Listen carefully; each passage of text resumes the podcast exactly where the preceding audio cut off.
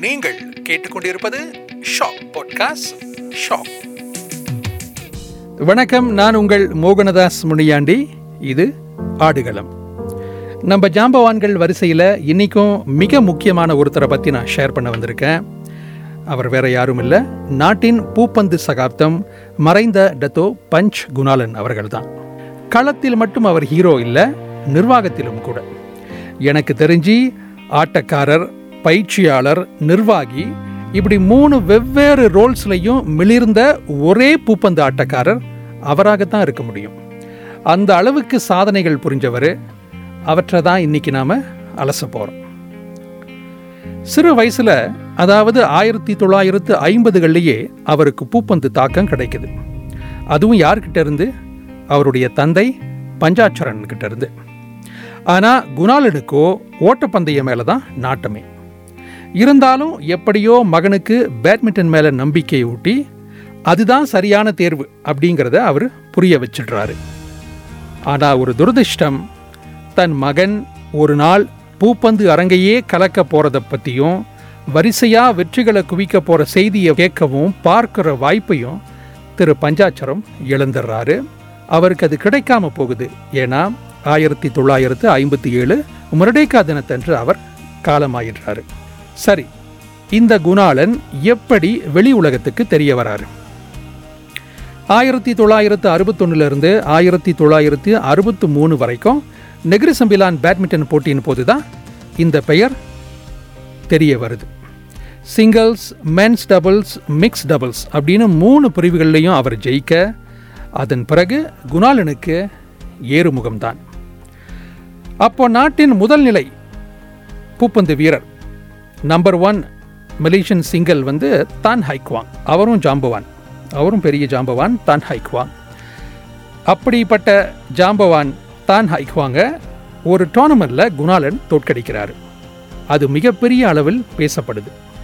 குணாலனோட அந்த வெற்றி செய்தி மறுநாள் கனடா நாட்டு பேப்பரில் பெரிய செய்தியாக வருது. என்ன தலைப்பில்? ஐக்வாங் பஞ்ச்ட் அவுட் அதாவது ஐக்வாங் தாக்கப்பட்டார் அப்படின்னு. அன்னிலிருந்து தான் அந்த பஞ்ச் என்பது குணாலனோட பெயரில் ஒட்டிக்குது. பூப்பந்து களத்தில் சிறந்த தாக்குதல் ஆட்டக்காரர்களில் குணாலன் ஒருவர். அவருடைய அவருடைய ஸ்மேஷ்கே ரசிகர்கள் ஏராளம். உள்நாட்டிலையும் வெளிநாட்டிலையும் அவருடைய ஆட்டம் வந்தாலே அவருடைய அந்த ஆக்ரோஷமான அந்த ஸ்மேஷுக்கே கைத்தட்டல் பறக்கும்.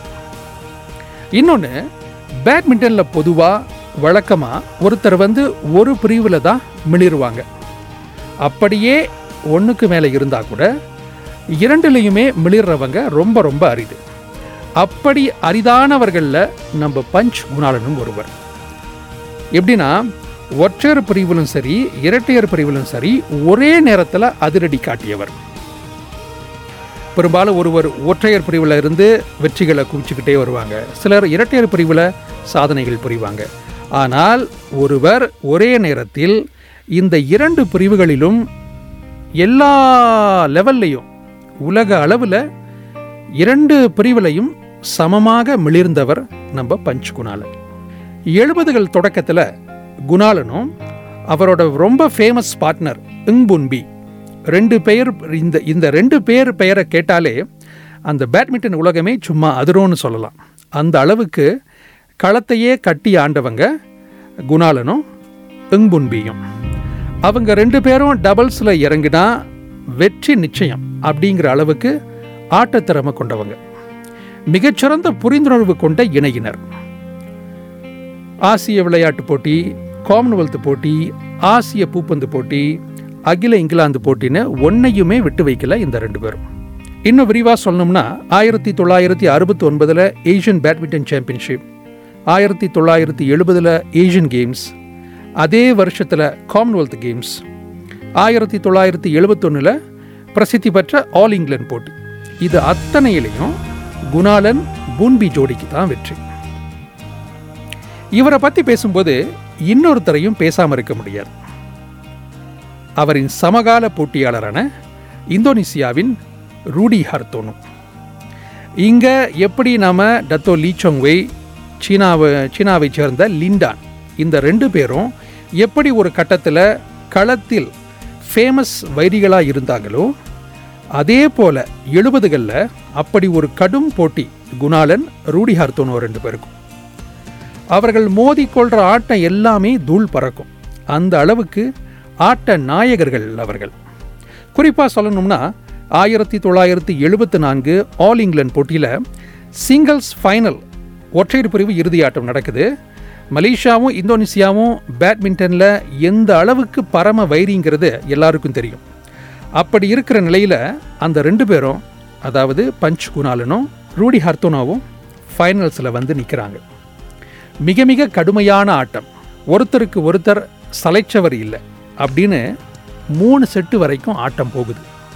கடைசியில் மிக கடுமையான போராட்டத்திற்கு பிறகு சிறிய மிகச்சிறிய புள்ளி வித்தியாசத்தில் குணாலன் வெற்றி வாய்ப்பை இழக்கிறார். ரூடி ஹர்த்தோனோ சாம்பியன் ஆகிறார். இப்போ கூட நீங்கள் யூடியூப் போய் பார்த்தா அந்த விறுவிறுப்பான ஆட்டம் இன்னமும் அங் வீடியோவில் இருக்குது பிறகு ஆயிரத்தி தொள்ளாயிரத்தி எழுபதில் தாமஸ் கப் இறுதி ஆட்டத்திற்கு மலேசியாவை கொண்டு சென்றதிலையும் குணாலனுக்கு பெரிய பங்குண்டு. இவரின் சாதனைகளில் மிக முக்கியமான ஒன்று சி போட்டி காமன்வெல்த் போட்டி ஆசிய போட்டி. இந்த மூணு போட்டிகள்லையும் ஒற்றையர் மற்றும் இரட்டையர் பிரிவுகளில் தங்கம் வாங்கிய ஒரே மலேசியர் நம்ம பஞ்ச் தான்.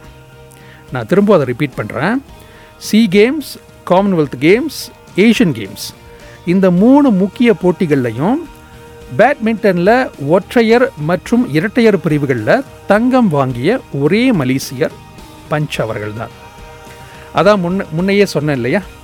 சிங்கிள்ஸ் டபுள்ஸ் ரெண்டுலையும் பெயர் போடுறது ரொம்ப அரிது. அந்த அரிதான சாதனைக்கு சொந்தக்காரர் நம்ம சகாப்தம். ஆயிரத்தி தொள்ளாயிரத்து அறுபத்தி ஒன்பதுலையும் ஆயிரத்தி தொள்ளாயிரத்து எழுபத்தி நான்குலையும் தேசிய விளையாட்டு வீரர் விருதை வென்றாரு பஞ்ச் குணாளர். ஏற்கனவே பட்டியலிட்ட சாதனைகளை பார்த்தாலே தெரியும். அந்த இரண்டு தடவை ஸ்போர்ட்ஸ்மேன் ஆஃப் த இயர் விருதை வாங்குறதுக்கு அவர் எவ்வளவு தகுதியானவர்னு. இதற்கிடையில் ஒலிம்பிக் போட்டியிலும் அவர் கால் பதிக்கிறார். ஒலிம்பிக் போட்டியிலும் கால் பதிக்கிறாரு நம்ம ஆள். ஆயிரத்தி தொள்ளாயிரத்தி எழுபத்தி இரண்டு மியூனிக் ஒலிம்பிக் போட்டி. அதில் பேட்மிண்டன் வந்து டெமான்ஸ்ட்ரேஷன் அதாவது கண்காட்சி போட்டியாக நடக்குது. அதில் குணாலனும் பூன்பியும் ஃபைனல்ஸ் வரைக்கும் போய் இரண்டாவதாக வராங்க. ஆனால் நான் சொன்னது போல் பேட்மிண்டன் கண்காட்சி போட்டு மட் கண்காட்சி போட்டி மட்டுமேங்கிறதால பதக்க எதுவும் இல்லை. பதக்க எதுவும் வழங்கப்படலை. முறையான ஒலிம்பிக் போட்டி முடிவாக கூட அது அங்கீகரிக்கப்படலை. ஒருவேளை ஒருவேளை கண்காட்சி போட்டியாக இல்லாமல் பதக்கத்திற்கு உரிய போட்டியா அப்போ பேட்மிண்டன் இருந்திருந்தால் பஞ்ச் குணாலன் ஒலிம்பிக் பதக்க வெற்றியாளராகி இருப்பார்.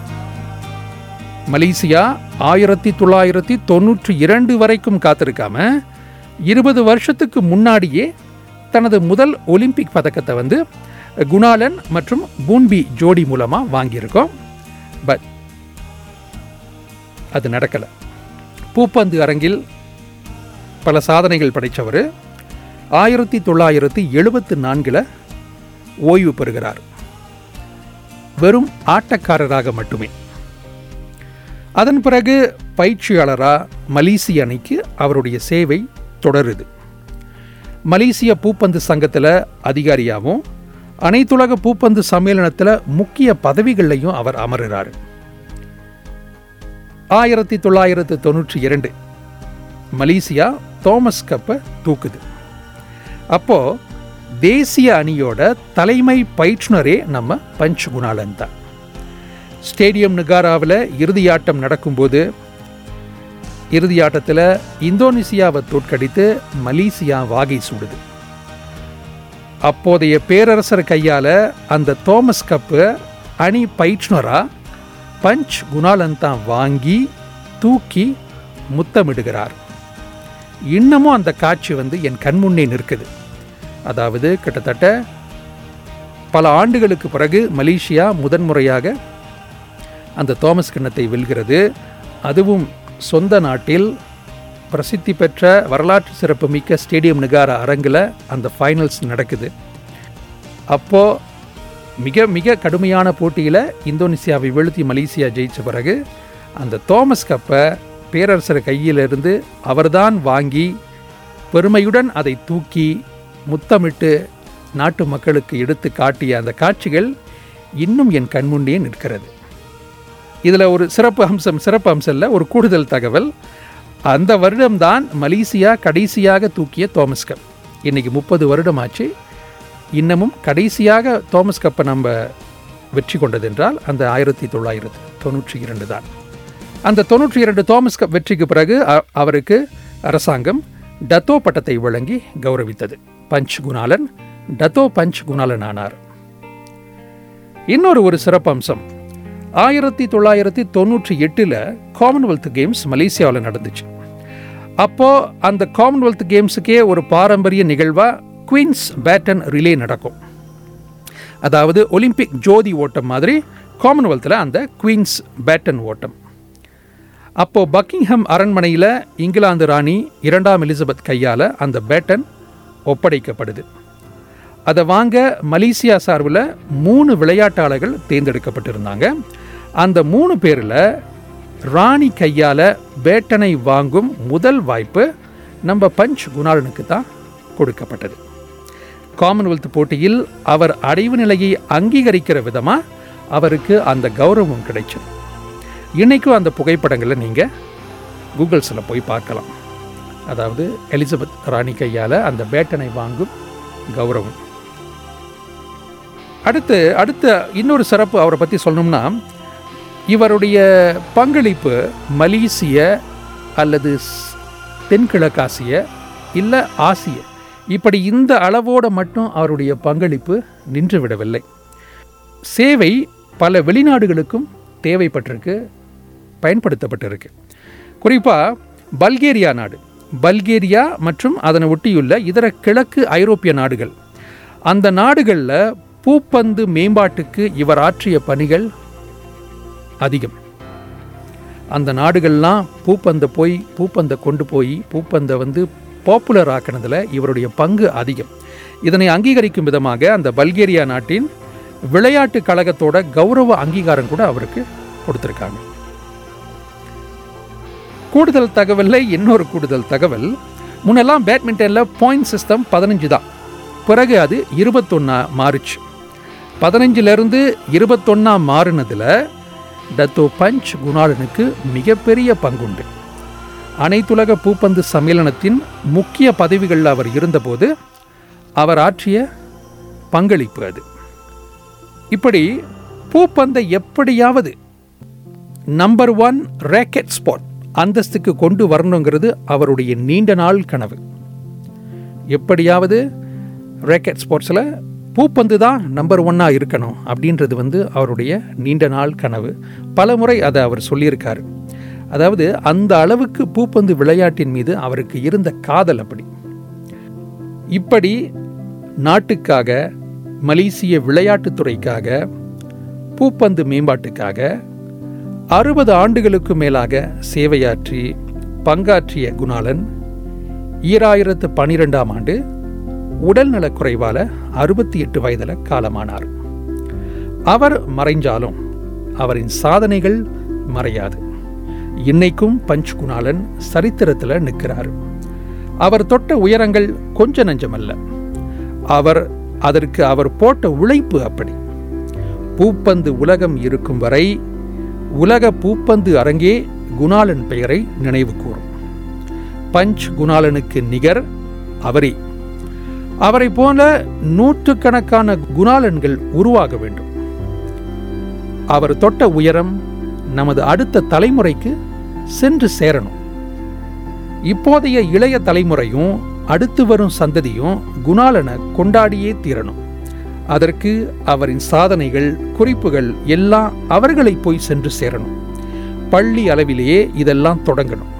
இயக்கங்கள் பொது அமைப்புகள் அரசியல் கட்சிகள் இப்படி எல்லாரும் இதற்கு உதவி செய்யணும். பஞ்ச் குணாலனை நமது ச- அடுத்த தலைமுறையிடம் கொண்டு சேர்ப்பதில் எல்லாரும் இணைந்து பணியாற்ற வேண்டும். டத்தோ பஞ்ச் குணாலன் அவரைப் போல் ஒருவர் இல்லை. இந்த மாபெரும் சகாப்தத்திற்கு ட்ரிபியூட் கொடுத்து இந்த எபிசோட் விடைபெறுகிறது. நான் மோகனதாஸ் முனியாண்டி. இது ஆடுகளம்.